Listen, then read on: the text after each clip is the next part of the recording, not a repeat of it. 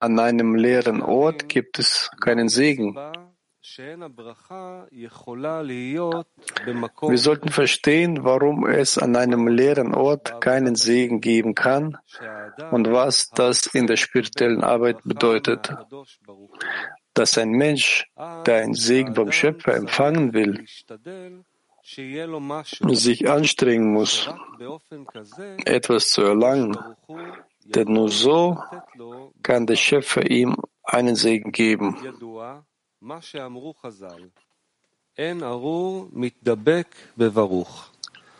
Unsere Weisen sagten, der Verfluchte haftet nicht an dem Gesegneten. Aus diesem Grund wollte Abraham, die Tochter von Eliezer, Abrahams Sklaven nicht nehmen. Deshalb, wenn der Mensch zum Schöpfer betet, ihm das zu geben, was er von ihm erbittet, und wenn der Mensch ein ehrliches Gebet aus tiefstem Herzen betet, fühlt der Mensch mit Sicherheit, dass er voller Mängel ist. Er hat das Gefühl, dass er mangelhafter ist als die ganze Welt. Wenn es andere Menschen gibt, die einen genauso großen Mangel haben wie er, wird es nicht als Gebet aus tiefstem Herzen betrachtet. Nach der Regel geteilte Not, halber Trost. So ein, sein Mangel ist also nicht mehr vollkommen, weil er nur noch ein halber, weil er nur noch ein halber Mangel ist, denn die Hälfte dessen, was ihm fehlte, wird vom den anderen, anderen ergänzt. Aus diesem Grund hat er nur ein halbes Kli, um die Füllung zu empfangen, den Teil, den die anderen ihm nicht geben können, weil sie ihn nicht haben. Er hat also nicht mehr als einen halben Bedarf, um die Füllung zu empfangen. Daher muss das Gebet, mit dem der Mensch vom Schöpfer verlangt, seine Herzensverlangen zu erfüllen. Aus der Tiefe des Herzens kommen, was bedeutet, da das Herz als Verlangen bezeichnet wird, wenn also das Verlangen nicht die Tiefe des Herzens berührt und er das wahre Bedürfnis nicht hat, wird aus diesem Grund sein Gebet, die Füllung zu erhalten, wie oben erwähnt, nicht angenommen. Aus diesem Grund muss ein Mensch sich ansehen, was er im schlechtesten Zustand der ganzen Welt ist. Und folglich wird die Angelegenheit geteilte Not halber Trost ihn nicht betreffen, weil er schlechter ist als alle anderen. Denn es ist bekannt, dass die Zufriedenheit im Leben nicht unbedingt dann eintritt, wenn es ihm an Dingen mangelt, die anderen haben und er nicht hat. Vielmehr kann es sein, dass er mehr verdient als andere und sogar wichtigere Dinge hat als seine Umgebung und trotzdem ist er vielleicht nicht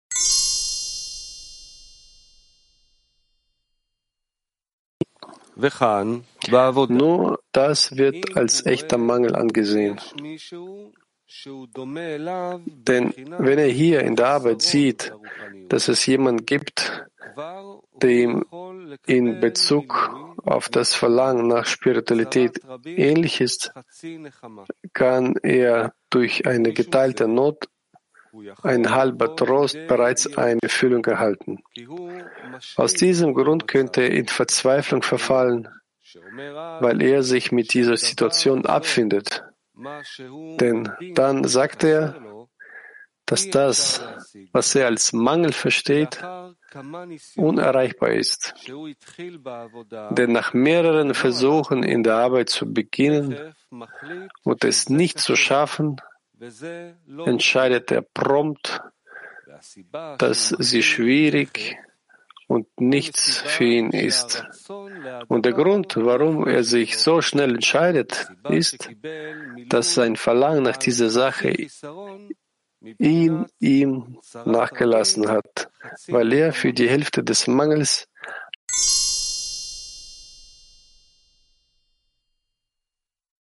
wird er viel Zeit aufwenden, um ihn zu suchen. Wenn es weniger wertvoll ist, wird er weniger Zeit aufwenden. So ist es auch in der spirituellen Arbeit.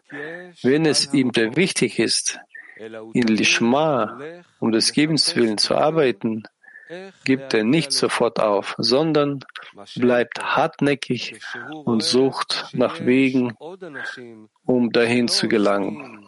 Und wenn er sieht, dass es andere Menschen gibt, die sich nicht mit den Vorhaben beschäftigen, Torah und Mitzvot zu erlangen, sondern sich mit dem Einhalten von Torah und Mitzvot begnügen, wie es Maimonides sagt, dass das Geheimnis Lishma arbeiten zu müssen nicht jedem offenbart werden soll und sie dadurch das Gefühl haben, dass sie durch das Einhalten von Torah und Mitzvot in der Art und Weise, wie sie erzogen wurden, zufrieden sind und nicht nach anderen Wegen suchen, dann ist es das, was sie erfreut.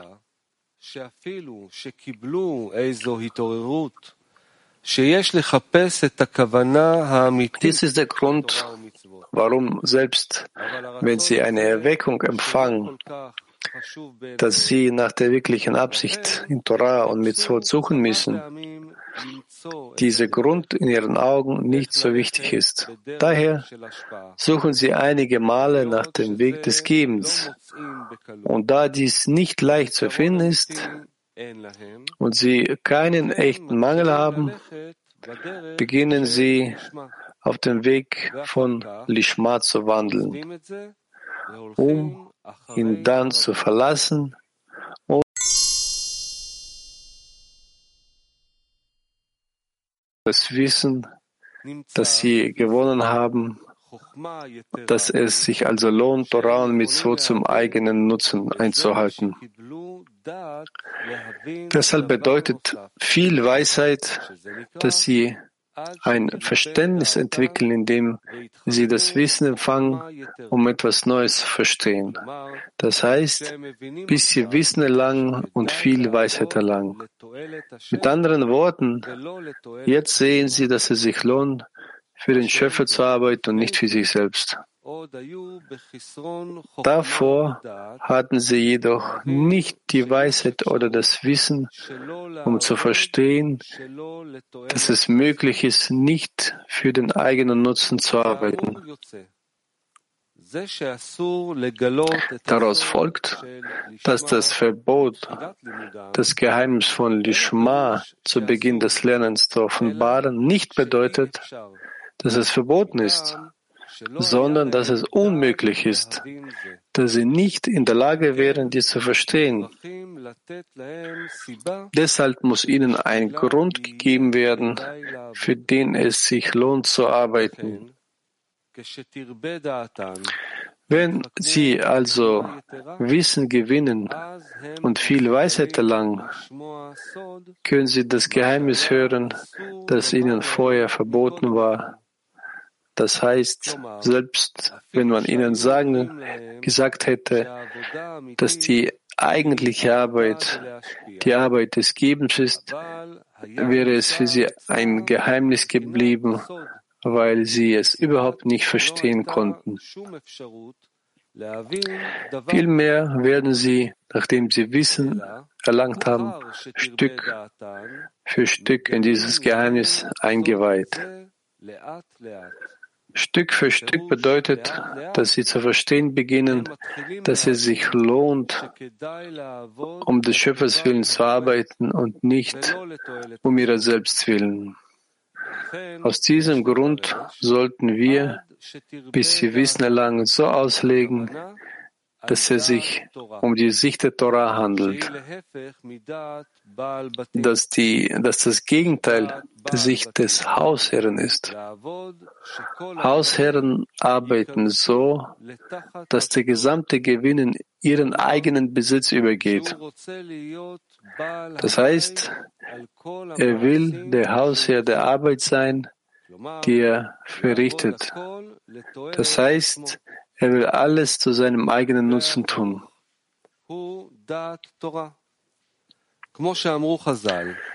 Das Gegenteil davon ist die Sichtweise der Torah, wie unsere Weisen sagten.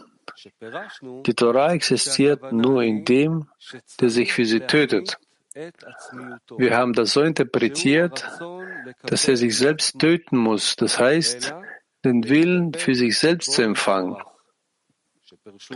und am Schöpfer anhaften muss, was unsere Weisen so, interpre so interpretieren. Klammere dich an seine Eigenschaften. Wie er barmherzig ist, so sei auch du barmherzig. Mit anderen Worten, der Mensch muss eine Stufe der Annullierung des Verlangens nach Eigenliebe erreichen und seine einzige Ausrichtung ist die Liebe zum Schöpfer. Das heißt, alles, was er tut,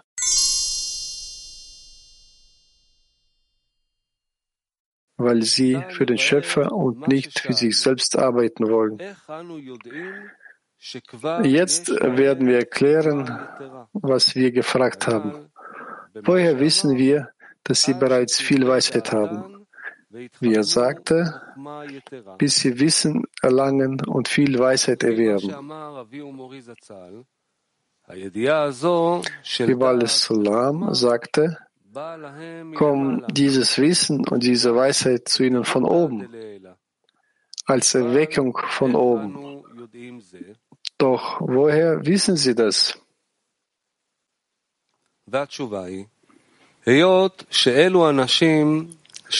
Die Antwort lautet, weil diese Menschen eine Erweckung von oben erhalten haben, können sie nicht in Ruhe leben, sondern suchen von Ort zu Ort nach jemandem, der in der Lage ist, sie in die Arbeit des Gebens zu führen. Wenn sie nach einem Weg suchen, um voranzukommen und in ihrer üblichen Arbeit keine Befriedigung finden, ist das ein Zeichen dafür, dass er Wissen und Erweckung von oben empfangen hat. Wenn der Mensch erfährt, dass es eine Notwendigkeit ist, um des Schöpfers Willen zu arbeiten, wird er dieses Geheimnis verstehen können, da er bereits die Einsicht hat, bis sie Wissen erlangen. Da er also das Wissen hat, um es zu verstehen, ist es kein Geheimnis mehr. Denn ein Geheimnis ist, solange wir es nicht wissen, im Gegensatz zu dem, wenn wir es wissen. Maimonides sagt jedoch, und sie werden Stück für Stück in das Geheimnis eingeweiht. Wir sollten das so auslegen, dass wir nicht auf einmal verstehen können, dass das Wesen der Arbeit darin besteht, sich in Lishma mit dem Willen zu geben zu befassen. Vielmehr gibt es bei diesem Verständnis Höhen und Tiefen, weil diese Arbeit gegen die Natur ist.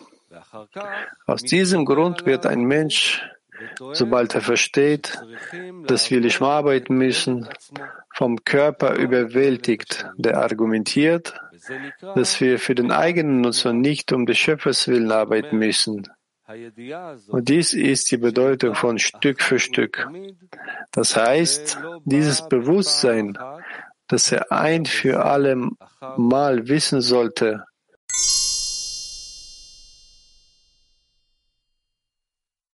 kommt nicht auf einmal, sondern nach und nach.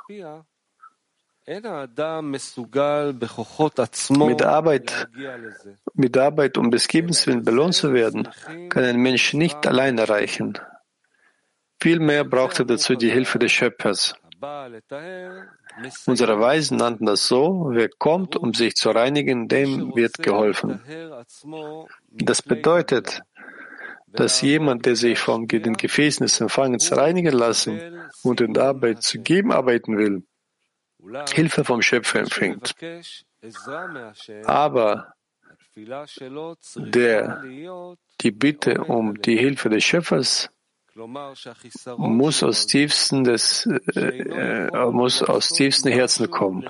Das bedeutet, dass das Gefühl des Mangels nicht für den Nutzen des Schöpfers, sondern nur für den eigenen Nutzen handeln zu können, der Wunsch des ganzen Herzens ist. Und er hat kein anderes Bedürfnis, als dass der Schöpfer ihm hilft. Und das liegt daran, dass er fühlt, wenn er nicht für den Nutzen Gottes arbeiten kann, sondern nur für seinen eigenen Nutzen. Dies wird für ihn nicht als Leben. Dies für ihn nicht als Leben gilt. Er hat das Gefühl, dass er der böseste und niedrigste Mensch auf der Welt ist. Er sieht zwar, dass es Menschen auf der Welt gibt, die dafür geachtet werden, dass sie viel Torah und viele gute Taten haben, doch, doch obwohl er nicht sieht, dass sie Lishma arbeiten, aber sie fühlen keinen Mangel in sich. Deshalb kann er dem Schöpfer sagen, dass er ihm helfen muss, Lishma zu erreichen, weil er der Böseste in der Welt ist. Der Grund, warum er das Gefühl haben muss, dass sein Zustand schlechter ist und er mehr leidet als die ganze Welt, ist, dass er sonst kein vollkommenes Kli hat, das der Schöpfer fühlen kann. Und das wird Tiefe des Herzens genannt. Da der Schöpfer vollkommen ist, sollte, wenn er einem Menschen sein Kli gibt, dieses Kli ebenso vollkommen sein. Das heißt, ein vollkommenes Verlangen ohne jegliche Vermischung mit einem anderen Verlangen haben.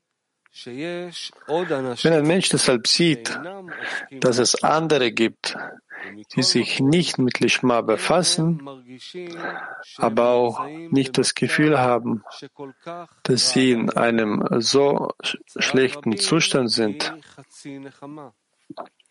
und geteiltes Leid ein halber Trost ist, ergänzen sie die Hälfte ihres Mangels durch ihre Fühlung. Er braucht also den Schöpfer nicht, wenn er nur ein halber Mangel hat, wenn er nur ein halber Mangel, einen halben Mangel hat.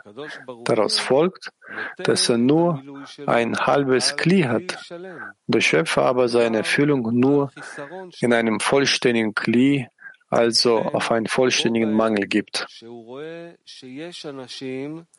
Aus diesem Grund fühlt er, wenn er sieht, dass es Menschen gibt, die weniger Leben haben als er, und er sieht, dass sie leben können, obwohl sie nicht so einen Bedarf an der Arbeit des Gebens haben, und er auf jeden Fall nicht schlechter ist als sie, seinen Mangel dadurch, seinen Mangel durch die anderen gefüllt wird. Wenn er aber sieht, dass er böser ist als sie, weil er sich nicht täuschen und sagen kann, dass er etwas um des Schöpfers willen tut, dann folgt daraus, dass er erst dann keine Hilfe von anderen empfangen kann. Er hat also das Gefühl, dass er wirklich einen Mangel hat. Das heißt, dass er mehr als alle anderen darunter leiden, leidet, nicht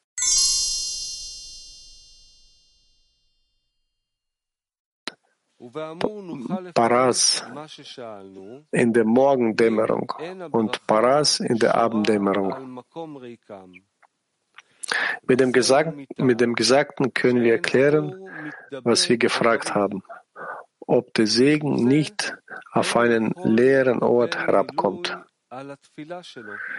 Das liegt daran, dass der Verfluchte nicht am Gesegneten anhaftet.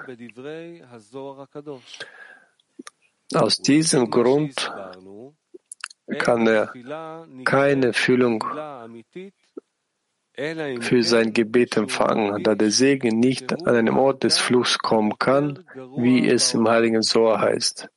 Nach dem, was wir erklärt haben, wird das Gebet nur dann als echtes Gebet angesehen, wenn er das Gefühl hat, dass er der böseste der Mensch auf der Welt ist, dass es keinen anderen Menschen auf der Welt gibt, der so wie er unter den Bösen in ihm leidet. Daraus folgt, dass er verflucht genannt wird. Und, und wie kann er Fühlung für seinen Mangel empfangen? Denn der Gesegnete haftet nicht an dem Verfluchten. Die Antwort ist, dass Verflucht als das Gegenteil von Ktusha angesehen wird. Ktusha ist Segen und Leben. Und wenn es an etwas mangelt, gibt es nichts, was Leben in sich tragen kann. Denn der Arme hat nichts, von dem er Lebenskraft empfangen könnte. Wie unsere Weisen sagten, der Arme wird als tot angesehen. Aus diesem Grund sagten sie im heiligen Sohr, dass ein Tisch, auf dem ein Mensch vor dem Schöpfer segnet, auch nicht leer sein darf. Denn an einem leeren Ort gibt es keinen Segen. Wenn der Mensch jedoch darüber nachdenkt, ob er wirklich so ist, wie er sich fühlt, dass die Tatsache, dass er nichts um des Schöpfers willen tun kann, wirklich ein Zustand des Bösen und der Niedrigkeit ist, dass es keinen Schlimmeren geben könnte als ihn, stimmt, stellt sich die Frage, welchen Verdienst hatte, dass er mit der Erkenntnis der Wahrheit belohnt wurde, während andere nicht belohnt wurden, sondern sich für vollkommen halten. Obwohl auch sie das Gefühl haben, dass sie noch keine wirkliche Vollkommenheit haben, fühlen sie sie dennoch als über dem Durchschnitt, da sie Torah und Arbeit haben nur in der Quantität müssen sie ein wenig zulegen. Aber in Bezug auf die Eigenschaften sehen sie nicht so viel Böses, auch wenn sie wissen, dass es noch mehr zu tun gibt, gibt es schlimmere Menschen. Sie glauben, dass es immer mehr hinzuzufügen gibt, aber sie können auch ohne Verbesserungen leben. Warum also hat dieser Mensch das Gefühl, dass er wirklich nichts hat? Wer hat ihm dieses Geheimnis offenbart, dass man Lishma arbeiten muss und dass er noch weit davon entfernt ist? Er leidet aus diesem Grund und hat das Gefühl, dass er arm ist und nichts hat. Und oft denkt er, dass ihm der Tod lieber wäre als das Leben.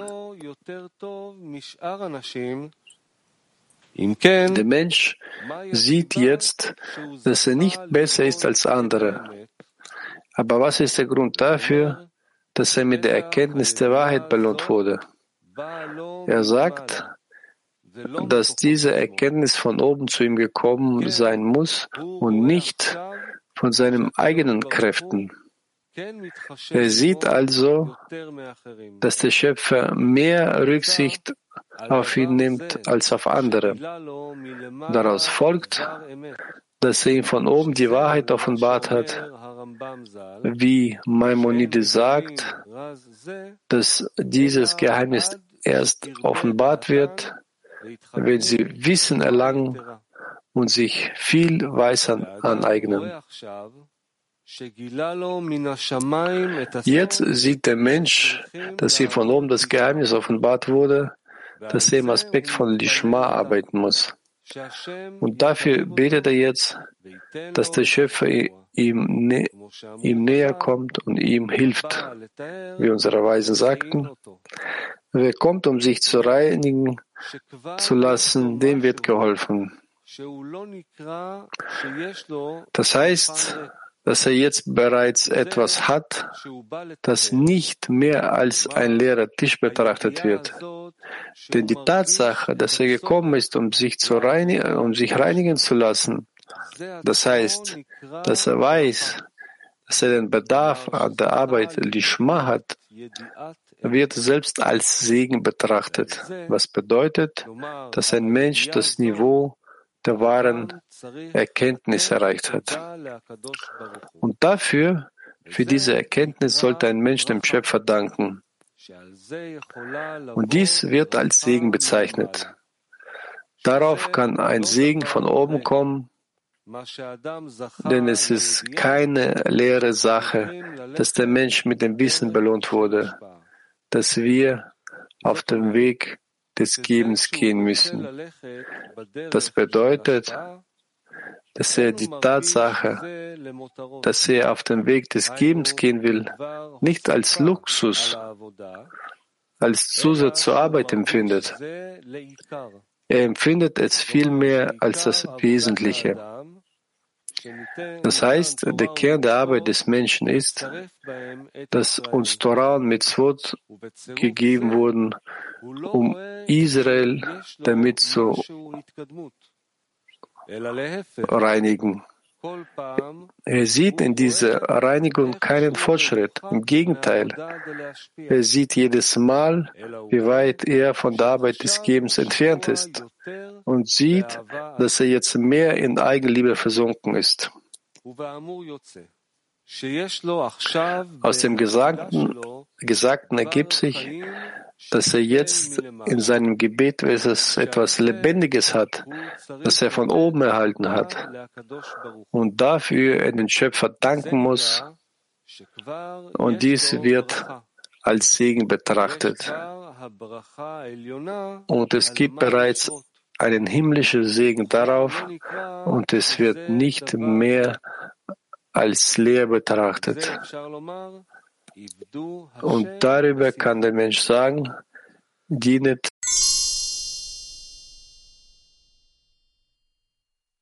dienet den Herrn mit Freude. Das wirft die Frage auf, wie kann jemand froh sein, wenn er aus tiefstem Herzen beten soll? Das bedeutet, dass er nichts hat, wie kann er also froh sein? Die Antwort ist, dass er glaubt, dass sein Gebet zum Schöpfer ihn in der Arbeit um des Schöpfers Willen näher bringt und dass dies das Wesen der Arbeit des Menschen ist und dass er dies von oben empfangen hat. Diese Erkenntnis kann es ihm ermöglichen, sich darüber zu freuen, dass er mit der Einsicht belohnt wurde, woran es ihm mangelt und wofür er beten soll. Jetzt sehen wir, dass der Mensch das Leben aus der Gegenwart schöpfen muss. Das heißt aus dem, was er jetzt hat. Der Mensch, auf dem ein, der, der Tisch, auf dem ein Mensch vor dem Schöpfer segnet, ist also nicht leer, wie es im Heiligen Sohr heißt. Er hat also etwas, von dem er Leben empfängt, wie geschrieben steht, Leben und Segen. Er bittet darum, dass er die Zukunft empfangen und genießen kann. Er empfängt also die Lebenskraft von dem, worüber er sich jetzt freuen kann. Und das wird als Leben aus der Gegenwart betrachtet. Das heißt, wann kann man sagen, dass er sich von der Gegenwart ernährt? Wenn er die Tatsache zu schätzen weiß, dass der Schöpfer ihm das Wissen und die Wahrheit gegeben hat. Er sieht dann, dass der Schöpfer tatsächlich Rücksicht auf ihn nimmt und darüber wacht, dass er auf dem Pfad der Wahrheit wandelt. Wenn er das glauben kann, dann hat er Nahrung. Er nähert sich mit der Tatsache, dass er Leben hat. Und ein Mensch kann sein Maß an Glauben, an der Dankbarkeit erkennen, die er dem Schöpfer dafür entgegenbringt.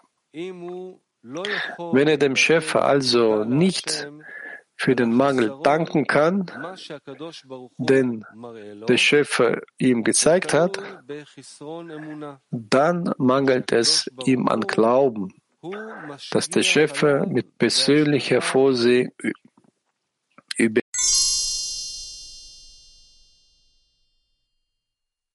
ihn wacht.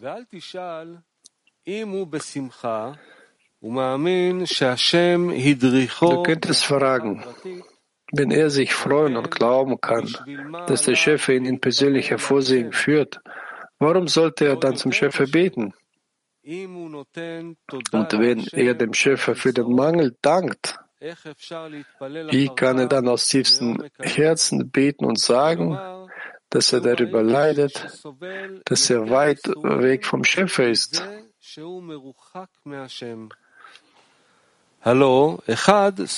Das ist das eine widerspricht dem anderen. Wenn er Freude an der Gegenwart hat und daraus Lebenskraft empfängt, was soll er dann für die Zukunft erbitten, dass der Schöpfer seine Wünsche erfüllt? Die Antwort ist, dass wir sagen, dass die Tatsache, dass ein Mensch glücklich ist, daher rührt, dass er die Wahrheit erkannt hat, dass er auf dem Weg des Gebens, der die Essenz unserer Arbeit ist, noch nicht einmal begonnen hat. Deshalb schmerzt es ihn, dass er so weit entfernt ist. Und wenn er nicht unter seiner Entfernung vom Schöpfer leidet und immer noch in Eigenliebe versunken ist, was ist dann das für eine Wahrheit? Dass wir dem Schöpfer dafür danken können, dass er uns die Wahrheit offenbart hat, dass wir uns in der tiefsten Unterwelt befinden, dem Ort der Klipot und des Sitrachra, in dem, in dem er das weiß, bewahrt ihn der Schöpfer vor dem Tod. Wenn er bereit ist, vom Schöpfer getrennt zu bleiben und daraus Zufriedenheit zieht, dann befindet er sich immer noch im Zustand des Unbelebten. Denn Lolishma wird als Trank des Todes bezeichnet da er in diesem Zustand bleiben will. Daraus folgt, dass auch die Dankbarkeit, die er vom Schöpfer entgegenbringt, die er dem Schöpfer entgegenbringt, nicht der Wahrheit entspricht. Denn er kennt das Geheimnis noch nicht, dass die Frevler in ihrem Leben tot genannt werden, weil sie vom Leben der Lebenden getrennt sind und in Lolishma bleiben wollen. Vielmehr kann man gerade in dem Maße, in dem er um, um die Zukunft bittet, dass der Schöpfer ihn von der Herrschaft der Eigenliebe befreien wird, dass der Schöpfer ihn jetzt das Geheimnis verraten hat, dass das Wesen der Arbeit Lishma ist und er darunter leidet und will, dass der Schöpfer ihm so schnell wie möglich hilft, dann kann er sagen, dass er glücklich ist, dass der Schöpfer ihm die Wahrheit offenbart hat. Daher sollten wir diese beiden Gegensätze in einem Thema verstehen. Der eine ist in der Gegenwart, dass er die Erkenntnis des Bösen erlangt hat und aus diesem Zustand entfliehen muss. Und die Befriedigung des Mangels liegt in der Zukunft. Daraus folgt, dass der Segen zunächst darin liegt, dass er die Wahrheit erkannt hat. Und daraus muss er in Gegenwart Freude schöpfen. Und das nennt man dem Ewigen mit Freuden dienen.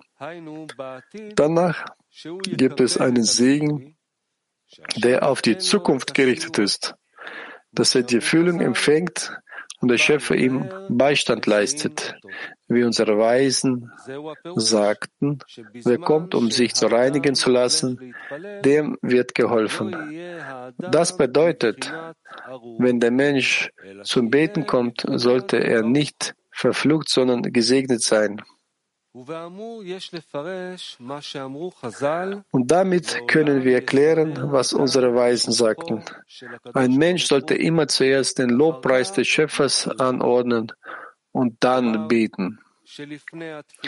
Das heißt, vor dem Gebet sollte er sehen, dass er kein leeres Klee, sondern dass er den Segen hat vom Schöpfer das Bewusstsein der Wahrheit zu empfangen, dass wir um des Schöpfers Willen arbeiten müssen und nicht um unsere Selbstwillen. Er dankt den Schöpfer dafür, dass er ihm sagt, wofür er beten soll.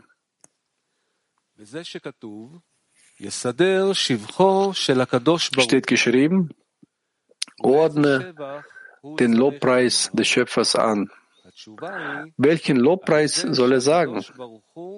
Die Antwort ist, für die Tatsache, dass der Schöpfer ihm die Wahrheit offenbart hat, die er nicht kannte, dass er sich nicht vormacht, dass es ihm gut geht, wie die Allgemeinheit denkt. Stattdessen hat ihm der Schöpfer offenbart, dass ihm etwas Wesentliches fehlt, und wenn er darum betet, das heißt, wenn er den großen Bedarf kennt, zu wissen, was ihm wirklich fehlt, wie er jetzt begreift, dann hat er ein Kli, das der Chef erfüllen kann, dass, da er jetzt ein Gebet aus tiefstem Herzen spricht. Das nennt man ein vollkommenes Kli. Der Mensch muss wissen, was er eigentlich nichts anderes braucht als die Fähigkeit, alles um des Schöpfers Willen tun zu können. Denn nur dann kann er die Freude und den Genuss empfangen, denn der Schöpfer hat die Welt einzig und alleine zu diesem Zweck erschaffen, um seinen Geschöpfen Gutes zu tun.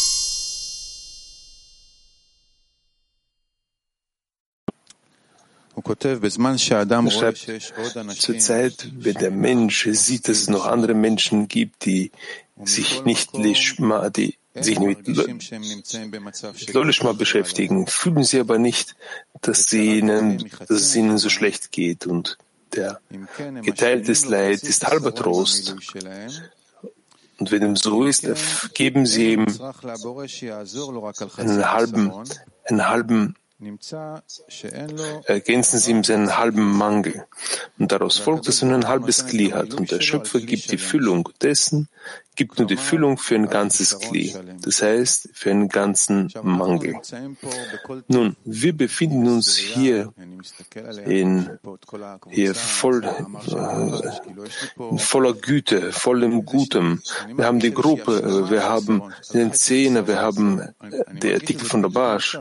Ich fühle eigentlich, dass mein Mangel erfüllt ist. Alles ist total in Ordnung hier. Alles ist vollkommen gut hier.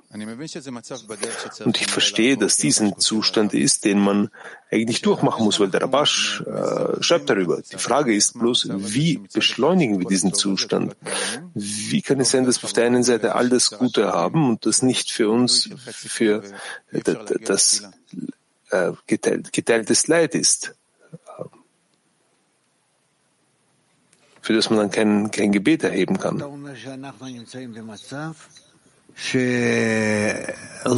Du sagst, dass wir uns in einem Zustand befinden, dass wir kein Gefühl des Hisarons haben können. Keinen vollkommenen. Ja. Warum ist es so? Warum ist es so? Ähm, ich, ich, Ich sehe rund um mich und es steht geschrieben, äh, sagt, die, die Menschen sehen rund um sich und sehen, dass es, dass es ihnen nicht so schlecht geht. Das, was ich jetzt gelesen habe. Ja, ja ich verstehe.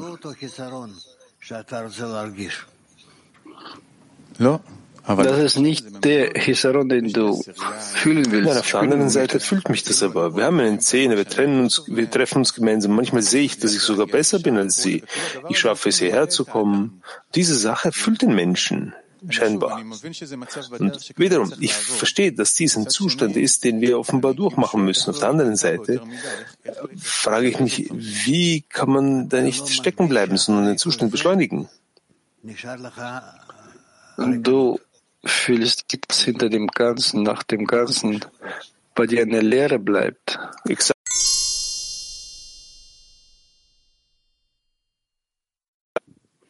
Wunderbar. Ja? Hier gibt es ein schönes Beispiel und es ist die Frage, wie man so einen Chisaron erlangt. Er sagt, das ist mehr bei, bei, bei den Frauen äh, fühlbar, dass dies wird bei Frauen stärker wahrgenommen. Wenn ihnen etwas fehlt, auch wenn sie viel mehr haben als ihre Freundinnen, fühlen sie sich unzulänglich. Eine Frau könnte sagen, ich würde lieber sterben und sich nicht damit trösten, dass sie mehr Dinge hat als ihre Freundinnen. Und wenn der Mangel ihr Herz berührt, berührt, sagt sie, dass sie sich elender fühlt als die ganze Welt. Die Frage ist, wie erlangt man so einen Mangel? Äh, so einen Mangel wie bei Frauen? Woher haben die Frauen so einen Hisaron, den die Männer nicht haben? Also hier gibt er ein Beispiel, das natürlich ist, von der Natur so ist. Aber woher aus der Natur haben sie das? Ah, die Wurzel ist Malchut. Gebärmutter. Und? Also so eine Empfindung. Es mangelt an so einer Empfindung. Es mangelt an diesem Gefühl des dem Menschen und er kann das ergänzen durch dadurch, dass er sich mit dem Schöpfer verbindet und befindet sich in der Partnerschaft.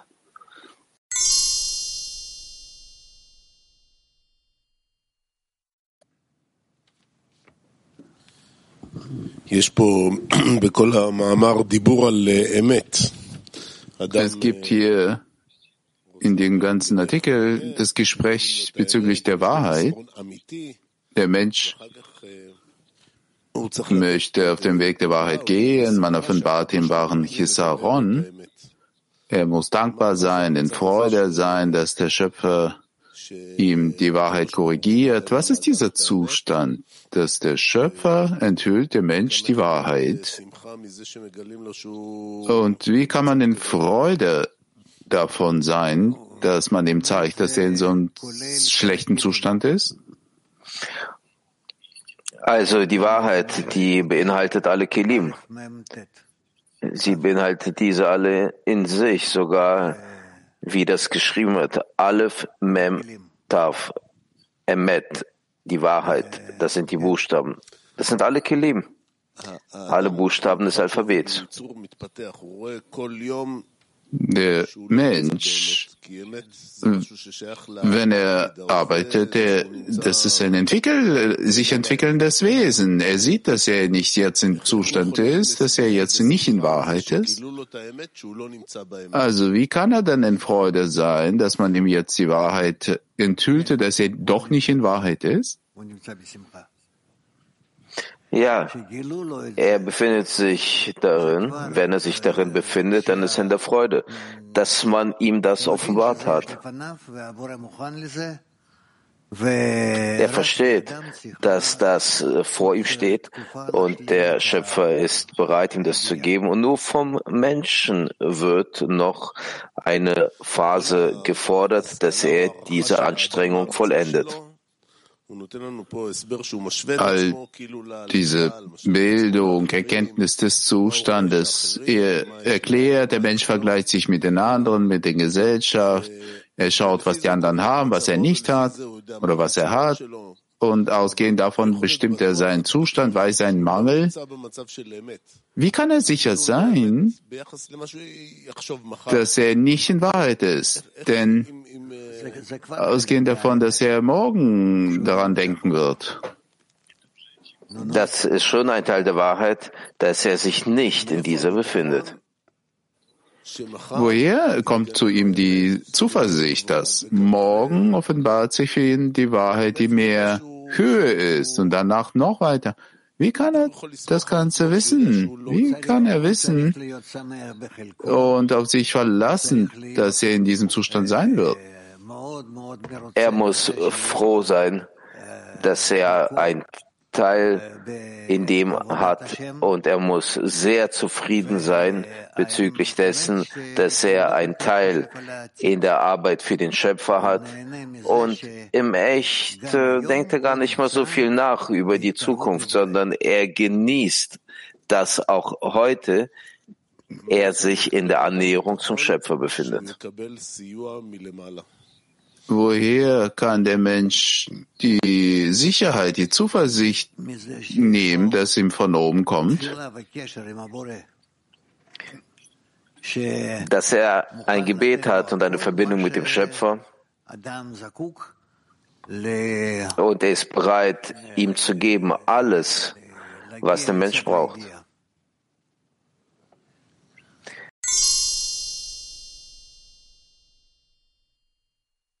Keine Fragen? Ja, Dudi? Was bedeutet, das Unglück der anderen ist die Hälfte der Trost? Also kurz gesagt, wenn es bei jedem vorhanden ist, dann auch, dass der Mensch das hat, diesen Mangel, diese Notwendigkeit, das wird dann in ihm wahrgenommen wie äh, etwas, was nicht sofort das Ende dieser Welt ist. Das heißt, das ist ein Chisaron? Ja. Warum ein gemeinsamer äh, Unglück ist, die halbe, ist der halbe Trost? Weil der Mensch kann hier noch etwas machen, dass er hier rauskommen kann. Das heißt, er befindet sich nicht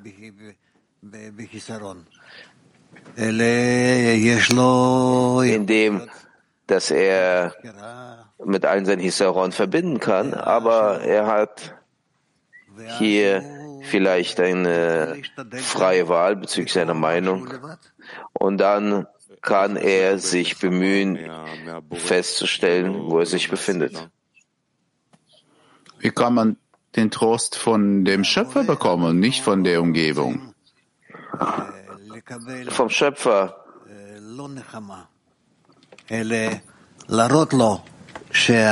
werden wir es wert, nicht, dass wir so eine Beruhigung bekommen, sondern wir müssen ihm zeigen, dass wir in der Lage sind, uns anzueignen, nur diese Beruhigung, in dem Falle, wenn er alle unsere Mängel des Herzens füllen kann. Das Unglück ist die halbe, der halbe Trost. Das hört sich so an, dass es den Mensch äh, beruhigt. Ich weiß es nicht. Das ist so eine Hälfte. Die dafür da ist, damit er zeigen kann, dass er noch eine weitere Hälfte hat. Er weiß, dass diese Hälfte, was der Mensch offenbaren muss, bekommt er gewö für gewöhnlich von Beispielen der Freunde von außen. Das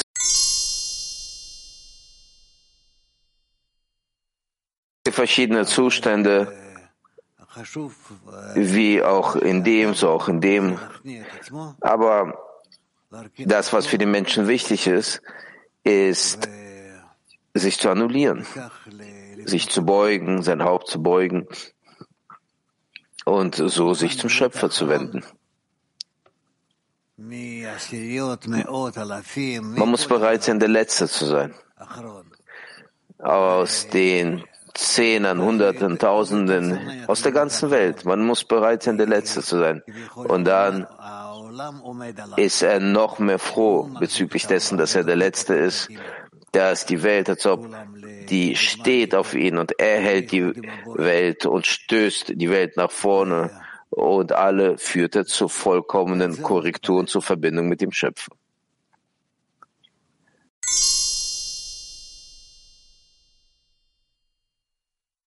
Aber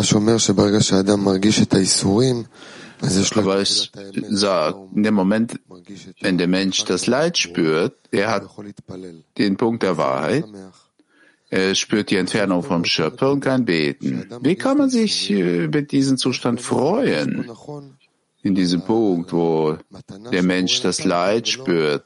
Wie bittet er richtig, um darin ein Geschenk zu sehen, welches der Schöpfer ihm gab und nicht sich schlecht fühlen. Das hängt von den Kilim des Menschen ab. Inwieweit er mit dem Umfeld verbunden ist und mit dem Schöpfer verbunden ist. Dass er, ist er in der Lage, irgendwas gegensätzlich auszuwählen?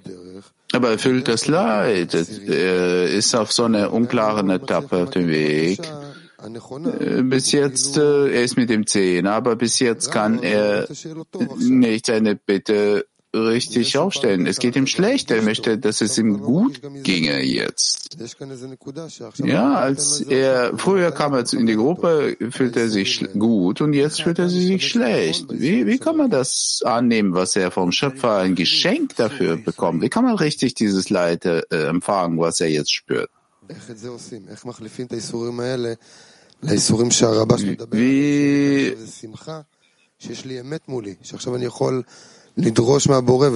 Typ des Leidens, wie kann man das ändern? Ja, wie, wie kann man dieses Leid ändern? Dass er sieht, dass er den Schöpfer segnet und an ihn anheftet, äh, dass wie Gesegnete heftet sich an den Gesegneten, aber nicht, dass er ihn beschimpft. Mit Hilfe von was wählt er aus, äh, gesegnet zu sein? Ja, wie, wie kann man diese Umdrehung äh, schaffen?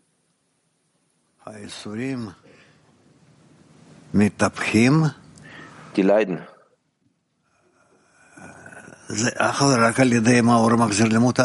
Die eignen sich, die wenden sich, die leiden nur mit Hilfe des Lichtes zurückkehren zur Quelle. Hier gibt es keine andere Lösung. Von wo das kommt? Das kommt von oben. Und mit Hilfe von was erweckt der Mensch das? Mit Hilfe seiner Verhältnisse zu den Freunden. Ich verstehe nicht ganz, wo du hier irgendetwas widersprechen willst. Ich versuche zu sehen, wie man realisiert, wie Rabbah schreibt. Er schreibt am Ende, man muss im Zustand verbleiben, aber man muss richtig bitten, dass der Schöpfer ihn erfüllt, aber nicht in die Drache zurückfällt. Also wie bitte ich dann, dass er mir ein Geschenk gibt, äh, dass ich Leid habe, dass er mich entfernt von der Arbeit, dass er die Wahrheit zeigt. Ich muss mich über diese Arbeit freuen, dass ich jetzt bete. Aber in diesem Punkt spüre ich, ich falle zurück in den Zustand, wo ich gar nicht drum bete. Es ist nicht der Zustand, wie Rabash beschreibt, sondern ich will einfach, dass ich weniger Leid habe. Ich möchte mich besser fühlen. Wie erhebe ich mich über diesen Zustand und fühle mich gut und nicht von der Heiligkeit rausfalle, sondern bleibe in der Heiligkeit, wie Rabbah schreibt. Du hast ganz genau in deiner Empfindung den Unterschied zwischen dem, äh, wie das ist, im Geben oder im Empfang zu sein? Ja, ich fühle, ich muss es mich entwickeln, aber ich verliere mich. Ich will ja, dass es mir gut geht. Wie kannst du bezeichnen, diesen Unterschied und auf äh, diesem Unterschied stehen in der vollkommenen Größe. No, mit Hilfe des Zehners sich an sie anschließen und Unterstützung äh, sein und von ihnen Chisaron zu bekommen. Wie kannst du dazu kommen? Ich denke, genau das ist das Problem. Der Punkt, wo Gershon sagte, äh, so, es gibt hier so halber Trost, äh, geteiltes Leid, also äh, alle sind im Chisaron, aber es klappt nicht. Es klappt nicht, diesen letzten äh, Anstoß zu geben und zum richtigen Lishma zu kommen. Wo ist der Unterschied zwischen dem Hisaron, den der Zähne in dir erweckt, und den Hisaron?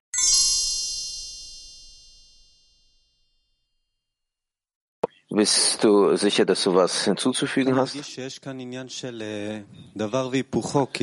fühle, es gibt hier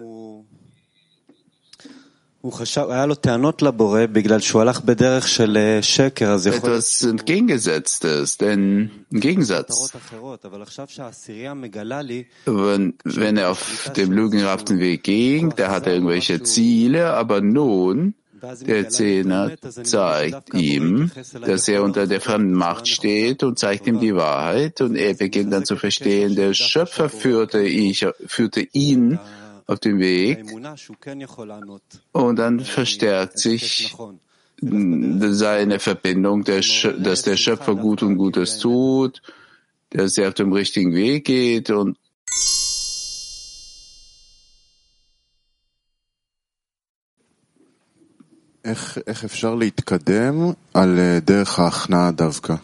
Wie kann man vorankommen, ausgerechnet auf dem Weg äh, der Demut, der Annullierung sich selbst, um nicht auf dem Weg äh, stehen zu bleiben? Auf den Weg der Annullierung seiner selbst kannst du nicht vorankommen, als wenn du annimmst alle Reaktionen des Schöpfers wie eine Möglichkeit für deine Reaktion und für deinen Progress. Wie erwecke ich noch mehr diese, den Schöpfer und voranzukommen und mehr zu wollen? Mit Hilfe der Reaktion bezüglich dessen, was du von ihm fühlst um von ihm zu spüren, ich muss versuchen, nach vorn zu kommen oder nicht, durchzubrechen oder andersrum. Gegensatz, also Demut entwickeln? Nein, die Annullierung von dir, die bezieht sich nicht zu dem und auch nicht zum anderen.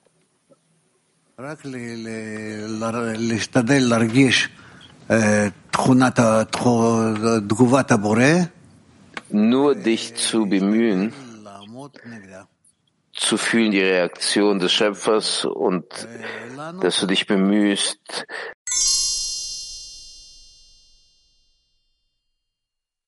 Also, wenn wir damit anfangen, dann werden wir nie zu Ende gehen. Kiew. Man darf nicht über dem leeren Tisch segnen. Was ist ein Tisch? Dass damit du segnen kannst, brauchst du was in den Händen. Wenn du nichts hast, dann kannst du nicht segnen. Aber wenn du was vom Schöpfer erhalten hast und du weißt und du bist sicher und verstehst und fühlst,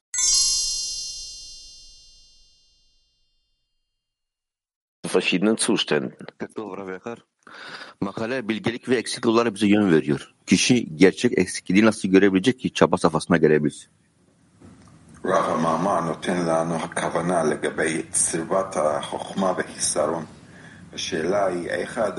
Artikel gibt uns zu verstehen, was äh, Versammlung angeht. Wie kann man diesen Chisaron sammelt man? Wie kommt man zu diesem echten Chisaron, um die echte Anstrengung zu geben?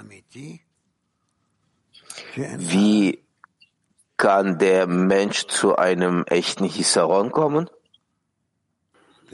Damit, damit er die notwendige äh, Anstrengung geben kann. Wenn er mit den Freunden verbunden ist und sieht, inwieweit die alle zusammen sich im Zustand äh, des Abstiegs befinden, dann hat er da